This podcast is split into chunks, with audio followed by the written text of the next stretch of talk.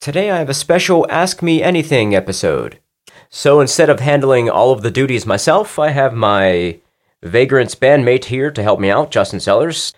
So we put out an Ask Me Anything request on my Facebook page, and you also queried some of our music brethren, is that right? Who did you ask? It was conversations that I had with friends of ours, like Dan Parise and Billy Schneider, having the idea to do something like this and being curious that I'm going to ask Jump this. Does that sound interesting to you? They seem to think that it could be. Sweet. Well, let's get started then. What did these guys have to ask me, and what is it that you were desperate to pick my mind about? I wanted to talk about, started playing guitar 12? I was 13. 13. And did you learn primarily initially on an acoustic or an electric? I had a 3/4 scale electric guitar. I was still a really small dude, but it was an electric guitar. It was called the Rock Axe, and it came in a kit with a little amplifier called the Rock Bug and a case that it all went in called the Rock Sack. The Rock Bug went into the Rock Sack. That's pretty awesome. Yeah, and the Rock Axe. Who made that? I think it was just called Rock Axe, man. It was something that pianos and stuff was selling as a kit way back when who knows how much. It was probably something like $150 for a little amp. But like, was it like Ibanez?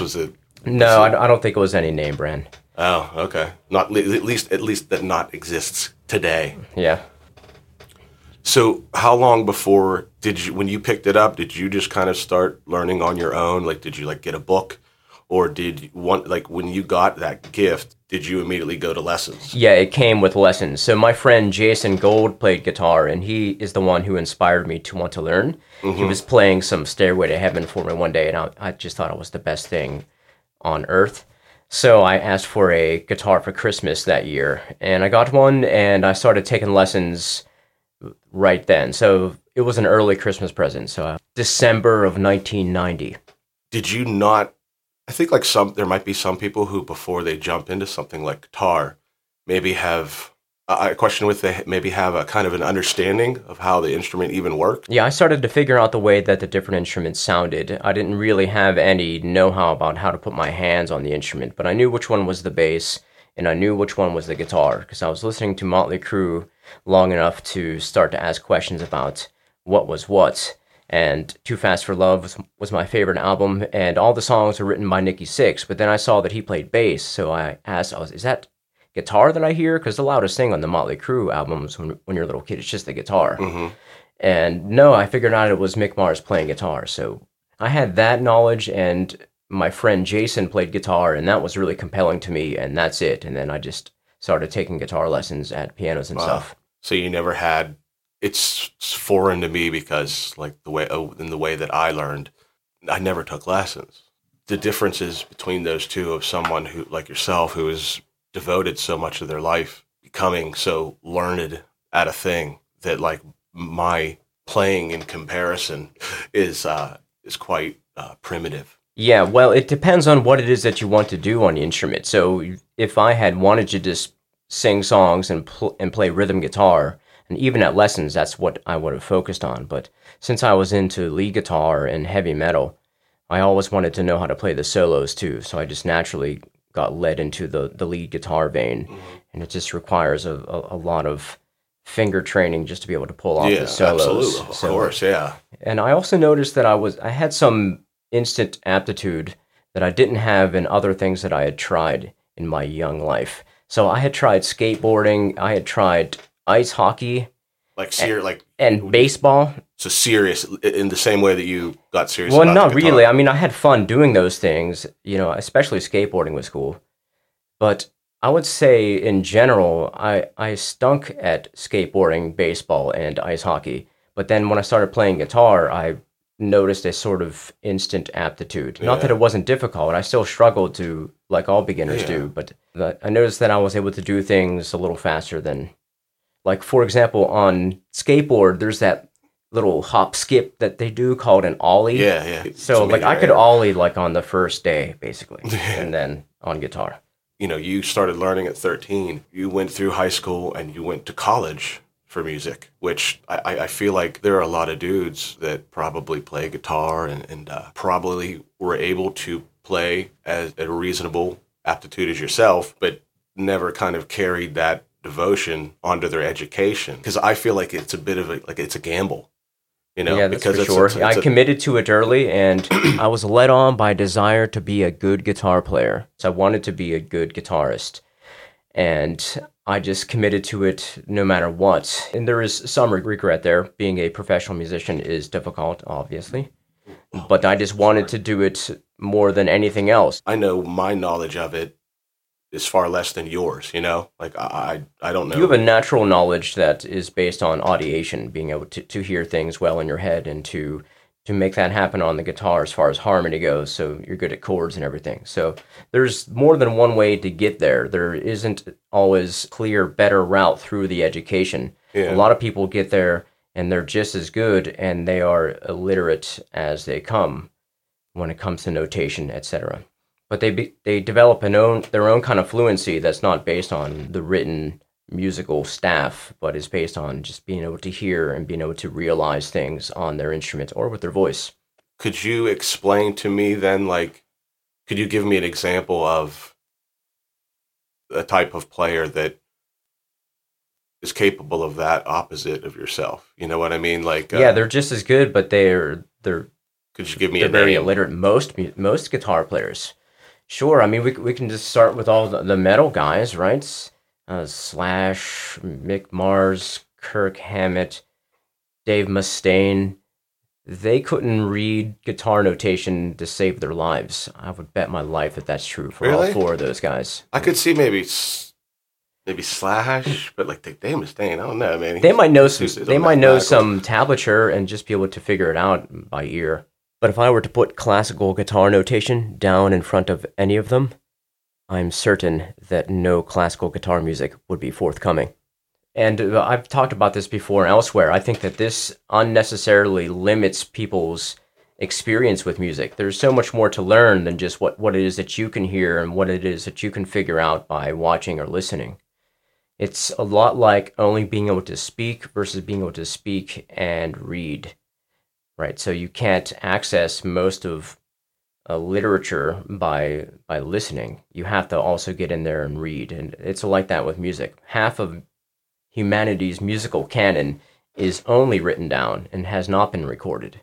Most of that stuff produced, you know, in the 10 centuries of written notation that we have since around 900.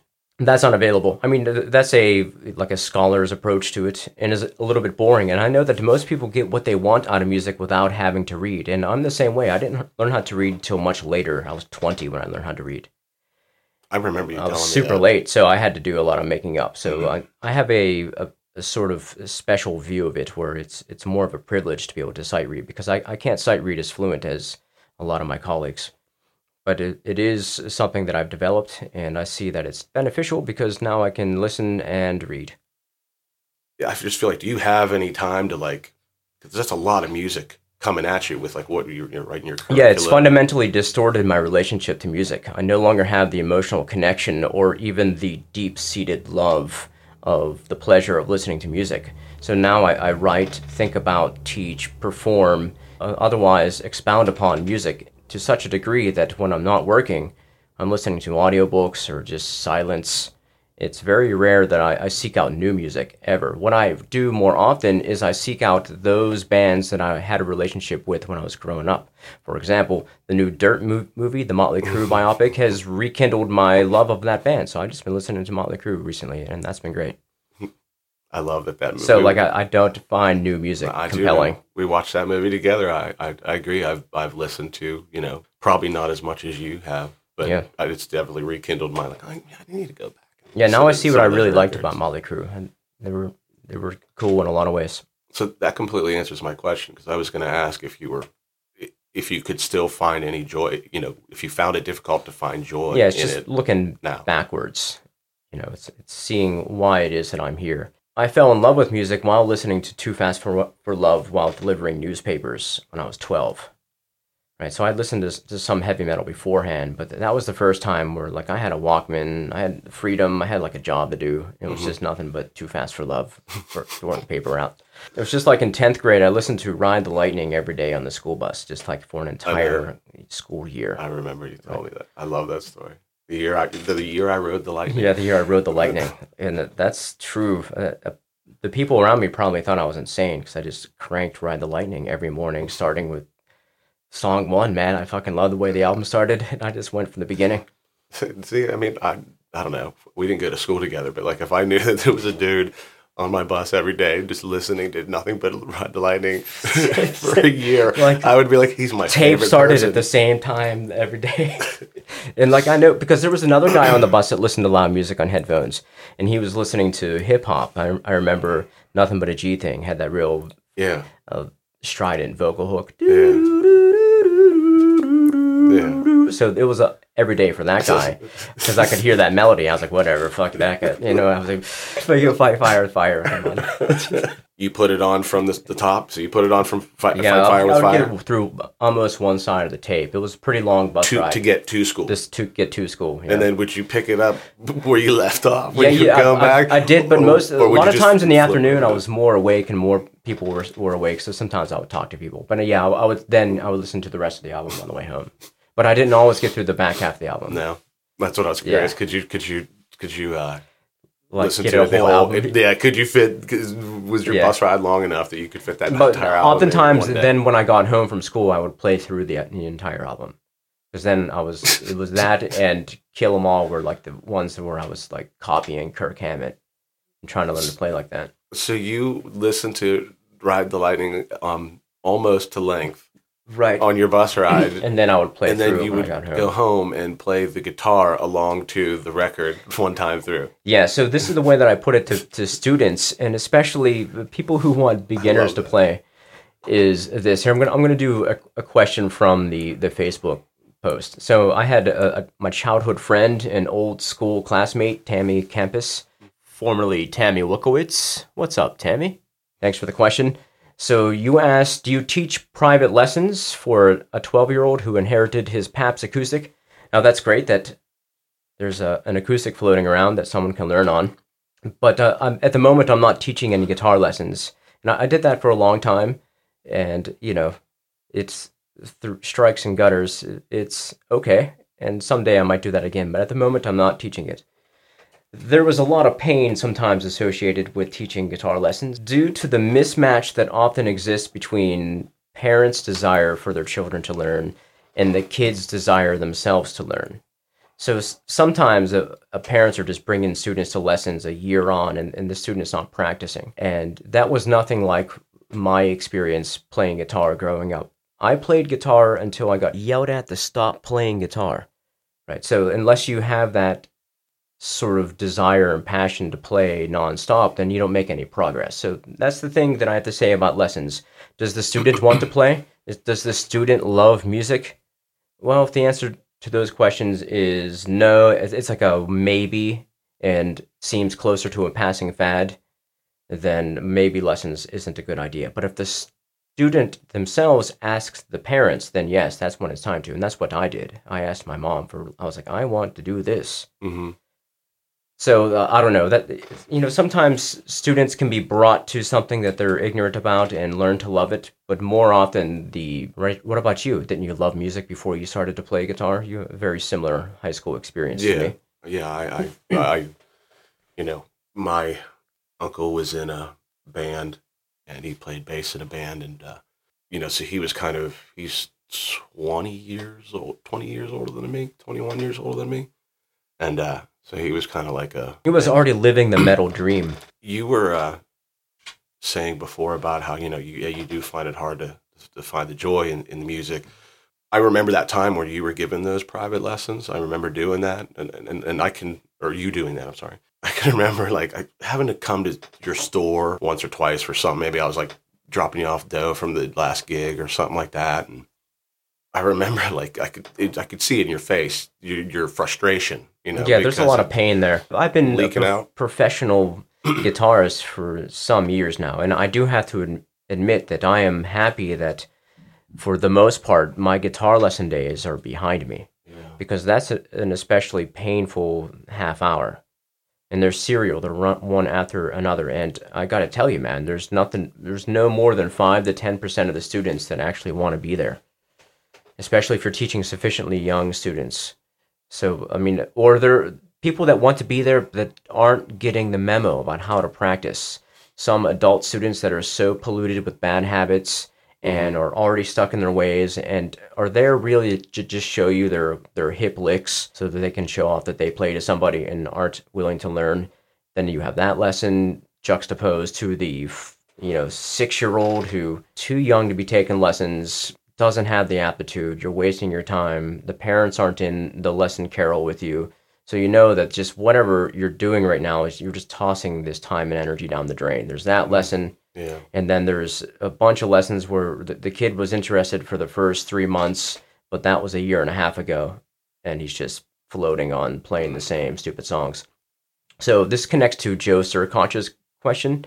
So on the Facebook call out for questions, my friend and the owner and operator of Avery Studios, where he produces videos, Joe Surconch, he asks, are you in favor of teaching new students songs instead of theory or against it?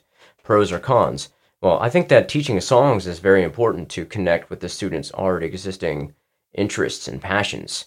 But I tried to mix it up always with teaching them a little bit how to read and a little bit about scale theory, etc. So a little bit of theory, and then you get to show them Crazy Train.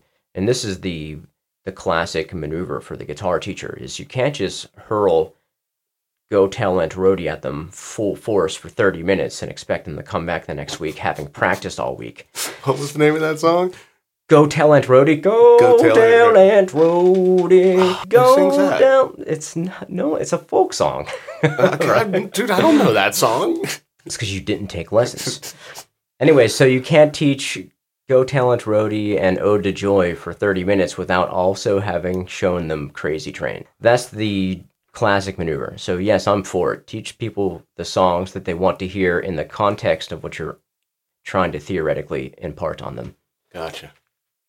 Do you feel that some teachers who give lessons, do you feel that they maybe don't follow that same? Yeah, some are just all songs. You know, you might. I remember I taught lesson carol next to lesson carol with a bunch of players that we know, and some of them were just teaching songs, right? They're just come on in, and it's all Guns N' Roses the whole time. And students like that, and I think that for the most part, that's how my lessons were. So. My guitar teachers didn't teach me how to read. My first one began, but then I moved, and I had a different guitar teacher, a year in. And Sharpsburg to Plum. Yeah, I moved from Sharpsburg to Plum. And the teacher in Plum just was all Motley Crue and Guns N' Roses. It was nothing but just showing me how to play this bitch and riff and then this one. That's all it was. That's funny to me. I mean, I assumed most guitar teachers did what you just described is like, okay, yeah, Yeah, many do. I'll show you the song you want to learn, but we're gonna pick it apart here and kind of provide some of the details of what you're actually doing and the thoughts behind it, as opposed to just blindly and not using the reading portion. Yeah, well, it bores them to tears, and they hate it with a visceral certainty. Whenever you get the book out, mm-hmm. Most humans that I've encountered do not have the patience for written music. It goes like this. As soon as they discover what it is that you're asking them to do, and they clam up and refuse it. They're like, I'm not doing that. Why the fuck would I do homework? Oh. I'm here to play, because it's hard. It's really difficult. If you've ever tried and you never have, give it a go and see where the real skill set is. It's pretty amazing. Did you ever have one of those moments kind of like, straight out of the movies where like you lost a student that you thought had really great potential? And, I've lost a bunch of students because I'm boorish and overbearing. I'm like, I don't care. We're doing this. And because I would always make them read. Even if they had, stamped their feet and folded their arms, I'm like, okay, let's take another look at Go Tell Aunt Rhody then. Another reason why I don't teach guitar lessons anymore. Right? Exactly. I don't care that you don't get to do your favorite thing. You learn music from Uncle Jump, and we're starting here. Do you So what we were talking about Motley Crue before, I wondered, you see in like a lot of these music documentaries that musicians will talk about a moment where they, you know, I think that Tom Petty documentary talks about where he saw, I think it was, he met Elvis, but he saw the Beatles on TV. You know, he saw Ed Sullivan. Some people talk about, you know, their dads took them to like their first concert was this band. And it was a kind of awe-inspiring moment that kind of really, you know, endeared them and why they fell in love with music. Like, do you have a moment like that? Was it Too Fast for Love that made you go like... It was Too Fast for Love, yeah. Was it? It was Too Fast for Love and the performance of Stairway to Heaven by Jason Gold at his house, who was a childhood friend. So that guy you talked about before? Yeah, Jason. So he played you Stairway to Heaven on guitar one day? Yeah, he had a double neck, too, and everything. And he put the album on, and he played it all the way through, and he knew the solos, and he knew all the rock chords. No way. Yeah, and I was like, that's... Yeah, he plays mandolin now. He's a cool guy. I'd like to hook back up with him. I ran into him at that gig we did in the South Side on St. Patrick's Day 2 years ago. So anyways, that was my moment. His performance and then Too Fast for Love, especially, was what did it. Now, understanding that you said that, you know, that your passion for giving those private lessons is diminished greatly. What, you know, Billy... Our friend Billy, and I don't... Yeah, he takes online lessons from a guy. Yeah. I'd be happy to have a million students like Billy. But that's what I was going to say. Like, but yeah, that's a different thing than you can get in the guitar lesson, Carol. I mean, if you were doing this as a job, literally 1 in 100 students is anything like that. Most of it is just ramshackle, disaster, upsetting 30-minute sessions. Yeah, so anyways, I have a question here from Lauren DeMache, who is the music producer and songwriter of Shea Music and manager of the video production company called Orion Vega. She asks, do you ever want to give up music, playing guitar, completely? And the thing is that I haven't had any opportunity to do so because, you know, as of college, I decided on this and I just committed to it. But I have some regrets. I mean, it's not been pure pleasure. But I haven't had the opportunity to seriously consider not playing anymore. I don't know what that would be like, but I don't think that I can, or if that's something in the future for me. You know, it's integral to my livelihood. But I have experienced plenty of, you know, ennui and regret and boredom sometimes. And it's also due to my somewhat adversarial relationship with music. It's no longer something to be loved, really. It's like something to be conquered. And that's a really unhealthy relationship, but that's how it is, man. I don't want to lie to you. No, I love that you're telling me this. Adversarial, for sure. Because it's something that I always wondered. Yeah, I've just been annihilating my lack of talent for 30 years straight in a way that is adversarial. When was the last time that you put something on, like an album, and like just kind of really sat and listened to it, absorbed it? Yeah, well, I was listening to Girls, Girls, Girls the other morning while pumping iron, and that was pretty badass. I really absorbed that. Where are you? Yeah. Yeah, side two, man. Starts with 5 years you were dead. Pumping iron to Girls, Girls, Girls on vinyl. Yeah, on vinyl, yeah. Oh, that's hilarious. Yeah, just this past Tuesday. Yeah, it was a couple of days ago. Yeah. So coming from that perspective that Lauren talked about, where, you know, so obviously coming from that way, you know, you probably don't have those doubts as much because you can't afford to have those doubts. Yeah, it's just here it goes. When you also at one point were playing a lot of music in original bands, and in doing that, at least around this area, it's not a very lucrative thing, and it doesn't always kind of get to a level that some other bands may get to. It hardly ever gets to the level. It's like hitting the lottery, and it's a lot like pure pain. I mean, I've been in a million original bands, but I haven't been in an original band for about 5 years or even more. I don't remember. Mm-hmm. Only half the band is interested, then you're dealing with schedules, and then you play these soul-crushing shows where nobody comes, and you're just inviting people that are your friends. But, you know, I don't know. I think that ship has sailed. The formula is as follows. When you're 19 or 20, you get together with 3 other 19 and 20-year-olds, and none of you guys have jobs or girlfriends, and you all move into one house together, and you commit to this one thing with a maniacal certainty, and then you follow it through. But that has never been my experience. It's always been like half focus. Everyone has jobs, wives, girlfriends, then kids, and then careers. Yeah. And that's just not how you do it. I mean, that's how you make it all the way to the coffee shop. But if you want to take it to the next level, that the business model is as follows. You are 19 or 20, you don't have a job, you don't have a girlfriend, or if you have a job, all of the money is pulled and resourced towards this one goal. And living in the same house is probably critical, and then you can always perform. I mean, that's how, Motley Crue, The Grateful Dead, they all live in the same house, Metallica. Did you ever do that? No, I always wished that I could, but the bands that I was with, the times that I was with them, there was always... the aforementioned stumbling blocks, jobs, wives, girlfriends, kids, careers, etc. Would you have done that? Yeah, I would say that if there was a time, it would have been, I guess I was in my mid-20s and maybe Grand Vision Channel. Mm-hmm. But by that point, it was too late. Everyone had hunkered down. Yeah, so I don't know. I just wasn't good enough early enough, I think.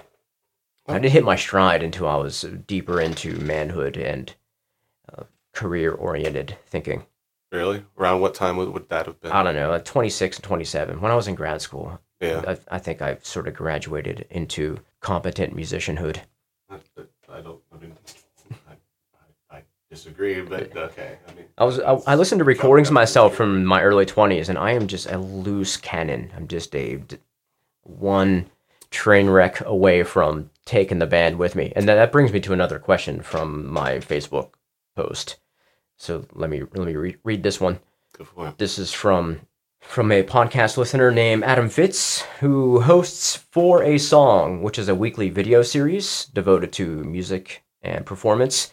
He asks, what is your point of view on taking risks or venturing into uncomfortable territory during a performance? Do you find it exhilarating or anxiety-inducing or other? Could you share an experience where you took a risk and it was transcendent or disastrous? Yes, I am taking risks at every gig during most guitar solos. It's really the only thing I have left that's exhilarating musically to me.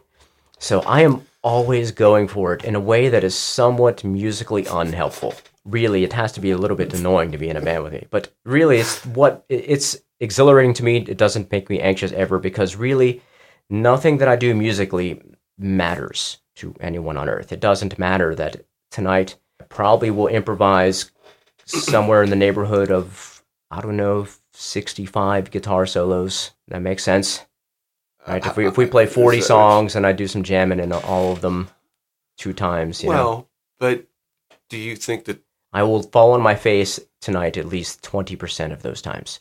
Why do you think that is? Fall on my face is a way to describe, it's like the phrase not coming out the way that I imagined and stumbling on my abilities. But it sounds to me, just because of it, I know how I feel about your playing, and like I know that you do, because with what we do, I think some of the solos you've worked out and like complete to note for note. Yeah, that's always better, especially hard solos. And then some you kind of are a bit more some of you there's nothing written out, and then other times maybe you learn kind of pieces and kind of tag those on. Yeah, that's how you do it. You develop a little bit of vocabulary for your repertoire, and then you deploy it here and there. But I think I feel like you're being overly critical of your playing. Do you think 65%? Well, the thing is that I'm always going for it unhelpfully. Yeah, I think that sometimes I overplay. I think that there are times, and that this has happened, there are moments that you've gone for it, and I looked over at you and was like, he's going for it, Yeah. But I love those moments when you do that. You sometimes I stick the landing. Do you think you do that more than I call attention to? I certainly do it more than any other guitar player that I witness. I don't see this sort of wily play from anyone else. I think that I make more mistakes than most. Like, take our colleagues, right? Billy or Dan or Freddie, all of these elite players out there. I think that they're less apt to crash the airplane into the mountain than I am. because I'm always like on the threshold of what it is that I'm capable of doing at any moment. Usually, I think. Do you agree? I think that there's a lot of conservative play out there, and that's the wise way to do. And sometimes I do play conservatively. I think that no, I don't. I mean, I think you. I listen. I will not argue that you don't take chances, but like I don't hear you. What you refer to as crash and burn, nearly as much as I think. I guess that I think you of it in studio takes. You know what's that? In studio takes, is this what I would want on my permanent record, like that lick at that in that moment. And most times it's okay, probably not. Really? Yeah. I don't know. I think sometimes it's really good. Sometimes I can really, ride the tiger, as Ronnie James Dio would say. Well, feeling that way, that you kind of, you're always kind of trying to, steer this mountain. And it sounds to me like you feel like you've never successfully, like you feel like you haven't successfully done it yet. No, sometimes I've stick the landing like Mary Lou Retton. Accomplish what I set out to accomplish. Are there any moments that you can think of in your life, whether in your musical life, either recorded or like a live performance? Is there any, like, yeah? There's a couple that like that I did well that you can remember that you were like, I remember this one time, and I don't care if it was like, yeah. Clearly, it's even if it's only important to you, like that one time we played this gig with these guys, and man, the musical, I was perfect that night. It was everything I wanted to do. Yeah, there was a couple of performances like that. Can you name? Sure. One was the Williams Band's performance during the Beatles show in 2013. It was the one that was the last performance at Club Cafe before they moved it to Mr. Small's. But we were doing all of their cavern rock hits. We did like Dr. Robert and One After 909, just straight Beatles rockers. Mm-hmm. And I had really prepared and hunkered down on George Harrison's tone, and I remember having a good performance there. So that's live, but how about a recorded? Do you have an exit? Like, is there like a recording that you've done that like that you've ever like that like you just There's a couple moments on the original Still Small Voice live recording that are pretty good. And a lot of that is me doing precisely what I just described, like on the threshold. So you feel that's a good example of what... Okay. Yeah, like I am ready to fly off the rails at any moment, that entire recording. I mean, obviously I was in that band with you, so that's interesting to me that like, that's how you look at that, because we have a recording of it. Yeah, that's what it sounds like to me. I guess I don't hear that. I hear you capably handling what's going on there. Yeah. Well, I think just like you said, I have some parts figured out, and then I was just. I remember, being live too. You play with a certain amount of energy that it isn't there in the studio. Yeah. So would you say that you prefer playing guitar live as opposed to doing it in the studio? I don't really have a preference. That both are legitimate art forms that I You don't have enjoy. One you prefer? You don't find one more exciting?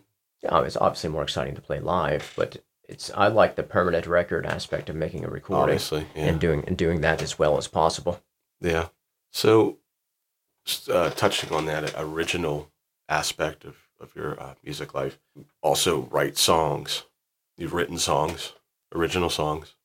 Are there any songs that you have written that, like, as a songwriter, are there any songs that you've ever written that, like, you really kind of felt like, just like, even looking back, that you're like, I'm really proud of that one? Yeah, it's hard to say. There are some that I'm fond of, but I'm pretty critical of my songwriting and the way that I didn't pursue anything after I put out my solo album 3 or 4 years ago at this point. Should display that. Like I do like some of the songs on that album, but it does highlight the fact that I'm like songwriting isn't my forte. Though I do like Straw Man. I do like If I Could Rewrite Farewell, and I like I'm Always Confused. There's a couple songs on there that I think that are pretty good. I like that record. I like I really like the one that you did with Billy. I like that one a lot. Strawman I also liked a lot. But I even like, I still like into my ocean Wasting Me. I also liked, do you remember that song?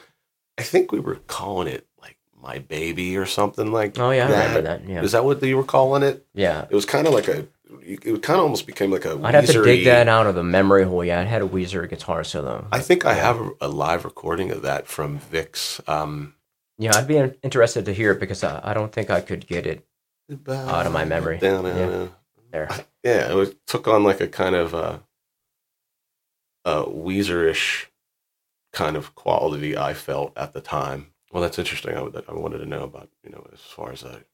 I have been playing some of them to see if I could put them into some sort of acoustic act ever, you know, just to pepper them in here and there if I play a show that makes sense for that type of thing. I'd be down with you doing that. That'd be great. But, like, has there been anything new? Well, I have some instrumentals that I've been working on, but they're in sort of a jazz vein, which, here's full disclosure, I don't really even like jazz. What did you say? Full disclosure, I don't really even like jazz. Yeah. But I've been writing these jazz songs. Yeah, I know that. Yeah. Yeah, so that's all I've been working on. I thought you called it something. No, it doesn't have a name yet. Something with movie quotes, because all the songs have movie quotes as titles. So, for example, there's one called Not on the Rug, Man, and there's one called We're All Fine Here, which is a reference to Han Solo's. What made you decide to do that? I don't know. Just had some ideas. There ever a point? What was the point where you knew you had to kind of make that commitment? I know you mentioned, like, you know, man makes a decision, but like, well, I had to make the secondary decision, and it was after a year of working in the private sector again. So I went to college for guitar, but then when I got out of college, there wasn't any jobs waiting for me. Mm-hmm. So I got a job at Guitar Center in Monroeville. Remember that? Mm-hmm. And then I was living on Mount Washington and commuting to this Guitar Center job. And I realized that I had to commit. I had to follow through. And in my career, that meant getting a master's degree. So I decided, well, I'm getting a master's degree. I'm quitting this sales job that I hated. And, you know, my girlfriend at the time promptly broke up with me, and I moved back in with my parents for 18 months while I got a graduate degree. Yeah. That was the moment where that was like, all right, yeah, I am doing this. See, I'm really committing to it and really racking up tremendous debt. You know, that's what it means to get a student loan. Was there ever a point where, like, it seems like some of these people, especially nowadays, when you hear about, like, if you go to Nashville, like, Nashville is big on, like, studio players. Was there ever a point where, like, you considered going that route at all? Cause yeah, I do think that was something that I thought about, but like many things, I didn't know how to follow through or where to go from there. And then I also just have a realistic picture of my abilities. And I just don't think that I'm, you know, on a scale of guitar players. Some of those Nashville session players are, you know, absolute double black diamonds. Mm-hmm. And, you know, I'm sometimes it's still, you know, not quite bunny slope guitar material, but, you know, it's not skiing down a mountain when you're hearing my guitar solo. Some of those solos that those Nashville players play are just spectacularly executed. I'm not quite there. We always joke around privately about our Olympic rating system. Yeah. You know, the bronze, the silver, the gold. Where would you place yourself in that? In the realm of guitar players? Mm-hmm. I don't know. That's a really difficult thing. But we've done it to other people, so you should be able to do it to yourself. Yeah, well, I'll just go with the boring answer that I'm the silver medalist. I'm pretty well-rounded. I can play fingerstyle pretty well and classical, and I can play some jazz songs, though I wouldn't dare call myself a jazz guitarist, but I have a fairly developed aptitude in rock and pop guitar playing. I mean, that's interesting, because I would put you out of gold. All right, man. So I got a couple more questions here, and then I got some rapid fire questions here. If you could play with any musician, live or dead, who would it be? Good question. I would want to play some folk music with Jerry Garcia. Jerry Garcia. Yeah, I'd want to play some heavy metal with Cliff Burton. Okay. And I'd want to play some jazz with Buddy Rich on drums. Interesting. Yeah. Do you I think that my dead supergroup would be Elvis lead singing, Cliff Burton bass playing, Buddy Rich drumming. And so who do we need? Oh, guitar. Malcolm Young playing rhythm guitar. Elvis singing. I find that interesting. Really? Elvis singing. Yeah, I do really like his voice. Really? Yeah. But I just wouldn't, I didn't expect. Yeah, so I think it's Elvis, Cliff Burton, Buddy Rich, and Malcolm Young. That's my super group. That's who you're in with. Yeah, that's right. Those are my background. Elvis is my lead singer. Yeah. That should be the name of your jazz music you got coming out. Elvis is my lead singer. Yeah. Do you have any thoughts as a guitar player as far as like, to get more geeky about the instrument? Like, do you have any thoughts about, string gauge? I know people talk about, thicker strings. Well, I used to use 13s on my acoustic, but then I went down to 12s. It was just too demanding on my hands. It was starting to wear and tear on my hands. The thicker the string, the more stable your instrument's going to be, and the more you can dig into your notes, therefore the better tone you're going to get. But to do a lot of light touch play, if you want to play like Eddie Van Halen or anything of that ilk, lighter strings are better. But then I've just been playing primarily heavy strings. So on my electrics, I would play 11s, and on my acoustics, I play 12s.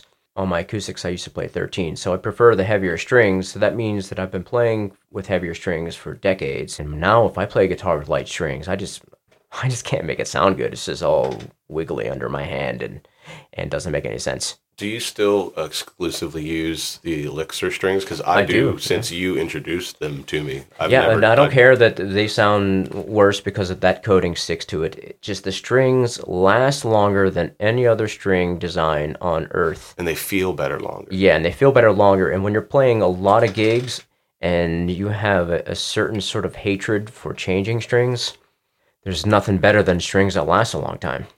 If I could get one of those, like, sponsorships. I would love to get like an Elixir because you can actually submit yourself. Yeah, well, let that be my endorsement for Elixir Polywebs. That's the classic first Elixir strings they made, not the compromised second draft where they put some shit cover on it that fades off immediately. You want the Polywebs that last forever. I love that you're so passionate about those strings because I am too. Because I ever since you introduced me, I'm like, because I've had people tell me they're like, I hate Elixir strings. I'm like, what could you possibly hate about these strings? They were perfect. Could you describe like a good guitar tone would be in your estimation? An electric guitar tone? Sure. A good electric guitar tone is one that is nice and warm and rich in the mid-range and has just enough on the top to be glass-like and shimmery, but stays out of the way of the bass guitar and the bass drum. So this usually means cutting frequencies below 150 or 200 or so on the electric guitar. So that's not metal. A lot of guitar players in the metal vein have so much bass on their electric guitar, but the thing is that interferes with the low frequency instruments like the bass and the bass drum. So my perfect guitar stays out of everyone's way, is nice and rich and warm in the mid-range, and is nice and shimmery upstairs, right? Like a good full-throated, A or G chord, like Malcolm Young's guitar sound. That's okay. Yeah. I was going to ask for an example, like other than yourself, like what is there another guitar player that you could? Yeah, well, I don't think I have Malcolm Young's tone dialed in or anything. Well, that's who you're going for. You started out that first guitar that you got. What kind? Was that a Strat? No, it had a humbucker and a single coil.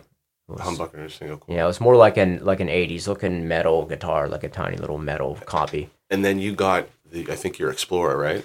Well, not yet. Before I got my Explorer, I got I want to say Charvel, something like that. Something similar to a Charvel that had a Floyd Rose whammy bar on it. Well, I asked because you still have that. Like that. But yeah, then I got the Explorer. Yeah, I bought the Explorer. That's an example of a guitar that like you got that you just like actually fell in love with. Yeah, well, yeah, totally. I had a job at that point, and I bought a real guitar eventually for myself. There's no way my parents are going to buy me a Gibson Explorer. I still have it. You still have it.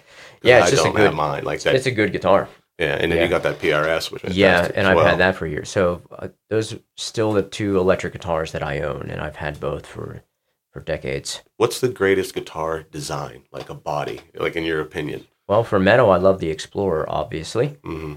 But for holding, you know, it's hard to top the Strat style. Of the PRS? The PRS with the double cutaway. And, you know, the way that it looks, Les Pauls are really awesome looking, but they're also a little clunky and heavy. So, you know, I don't prefer that. I like the double cutaway. Because you have the, if you were trapped on a desert island, okay, you gotta have an amp, you gotta have a guitar, you gotta have a couple pedals. What would you pick? Yeah, well, it would definitely be some sort of double humbucking electric. Mm-hmm. So we can just take my PRS as an example. Mm-hmm. It would be something that was real versatile in the amplifier. So it's hard to top something like the Mesa Boogie dual rectifier because it had so many different configurations. You could take it to 6L6s or EL84s. So different tube configuration. Mm-hmm. And then for pedals, I guess if I was by myself, I would definitely need a loop sampler. Or I would go crazy, right? Mm-hmm. Without something to jam to. And then I would also need some sort of overdrive and a delay, mm-hmm, and some reverb, and that's it. That's all I would need, right? Do you feel like, because some guys have more pedals than other, you know, some guys have less pedals, do you feel like you rely on your on pedals a lot? Or like, I don't know. Do you feel like you rely on them too much at all?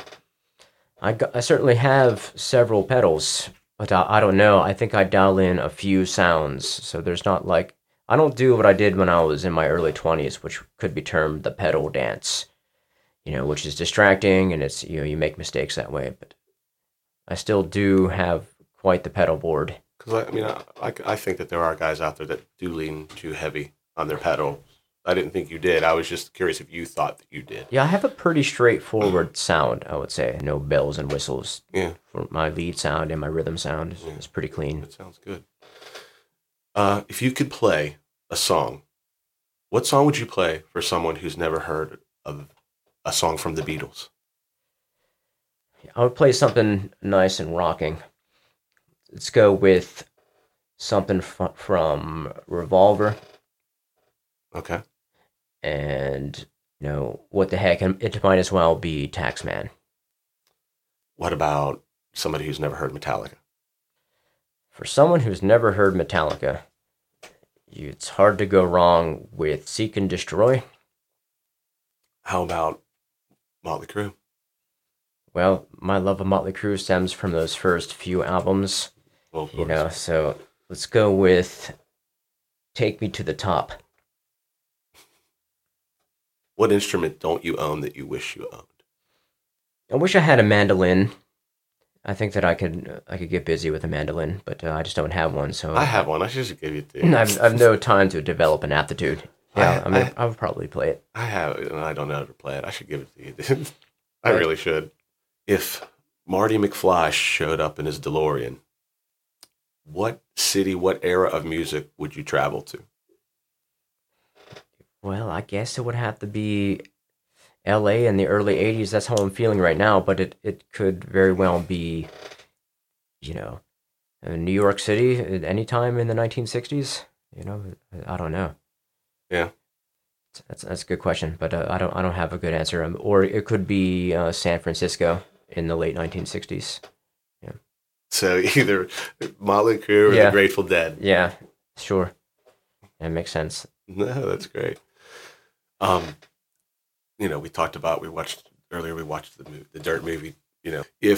What actor would you give the role of Brian Jump the appropriate gravitas that it needs, like in the Bohemian Rhapsody retelling of your life story? The Jump biopic. Yeah. What actor would you give the role to? Well, I always forget his name, but the actor that played David on Roseanne has been thought to be my doppelganger by many people. He looks pretty similar to me. I think he's on The Big Bang Theory too. But he looks the most likely. I know who you're talking about. But, I'm just. Oh, dude, you want like a triumphant dancer? Yeah, I thought you'd pick a triumphant actor, not like I don't know. Let's go with someone a little more boring. Because not all the actors always look like that. They do the prosthetics sometimes and things like that. So you're... I have a feeling it probably should be a short dude. Like, it's probably couldn't be The Rock. Right? That's who I want. But wouldn't that be great? Yeah. If they did that. If The Rock could star. I want The Rock to star as me in the retelling of my life story.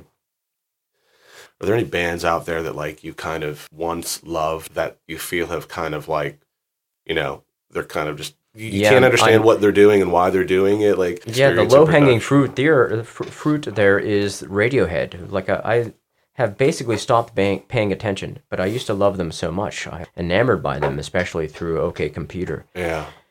So, but I'm profoundly bored by anything that they do. But in all fairness, I'm pretty bored by everything that anyone does these days. I mean, I sort of like it when the Nostalgia Acts put out an album, but other than that, I'm a little bit hard to please. So I think I'm going to ask one more question. Let's finish up with these Facebook questions there, Jump. Okay, cool. Sounds good. I just wanted to ask, as far from a performance standpoint, you know, what we do, you know, there are a lot of, what do you love most about it? And what do you hate most about it?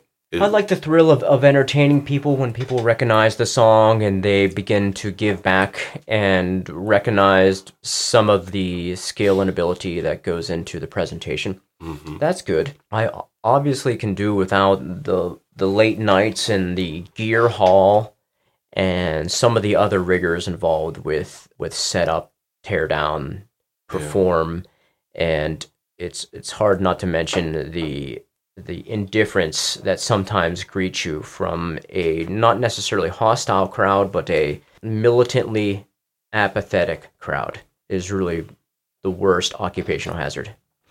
Do you feel like you're paid fairly? Well, it's easy for me to say yes, I am underpaid, but I do understand that the bar and restaurant business is one that is fraught with peril and operates on razor-thin profit margins as it is. So the bands have to be called from this razor-thin profit margin. They have to exist in there. So it seems like wages have stagnated to a certain degree, at least they have for us. But, you know, I think that we make enough to keep doing it. I mean, if the payment were to decrease by 20% or so, then no, it would stop being worthwhile.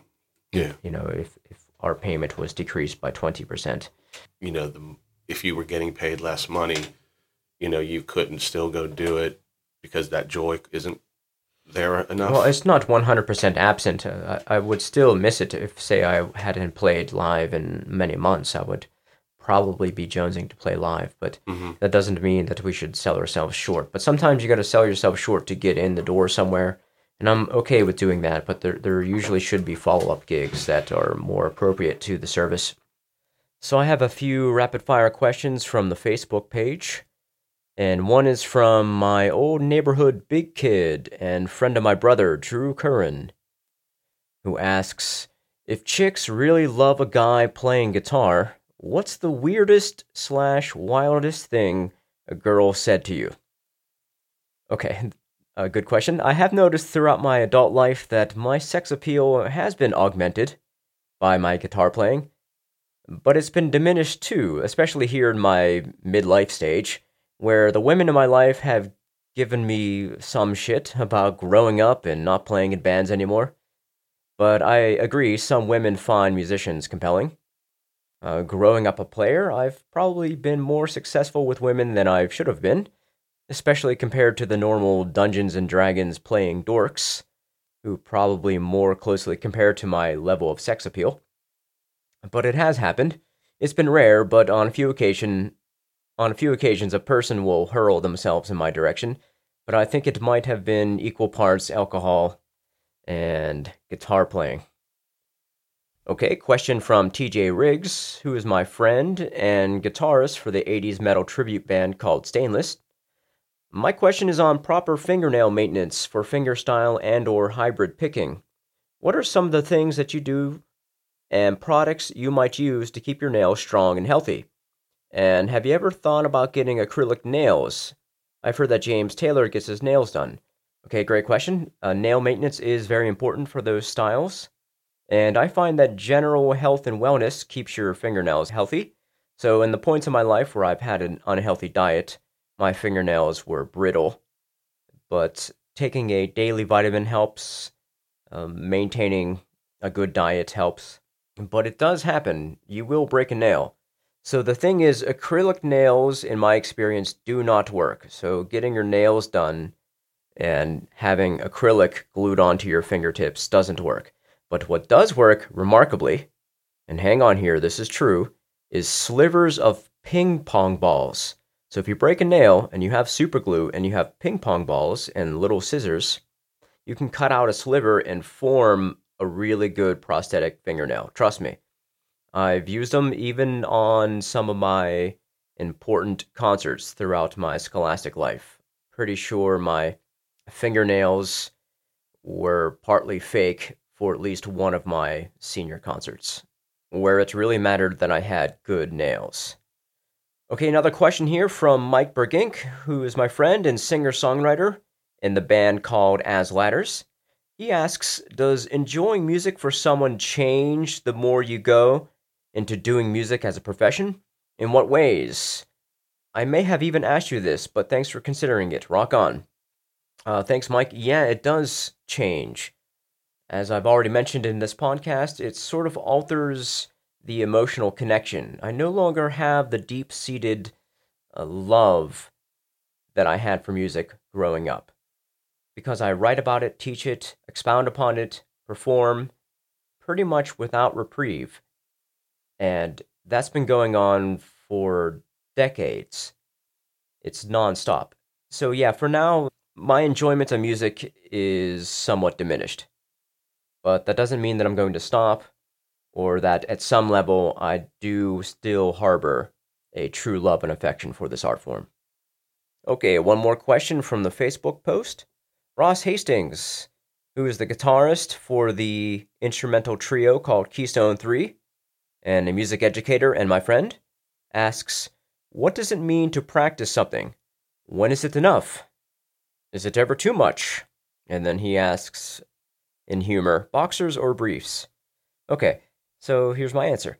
To practice something means to recite something until it becomes automatic and can be performed by issuing rudimentary musical wishes.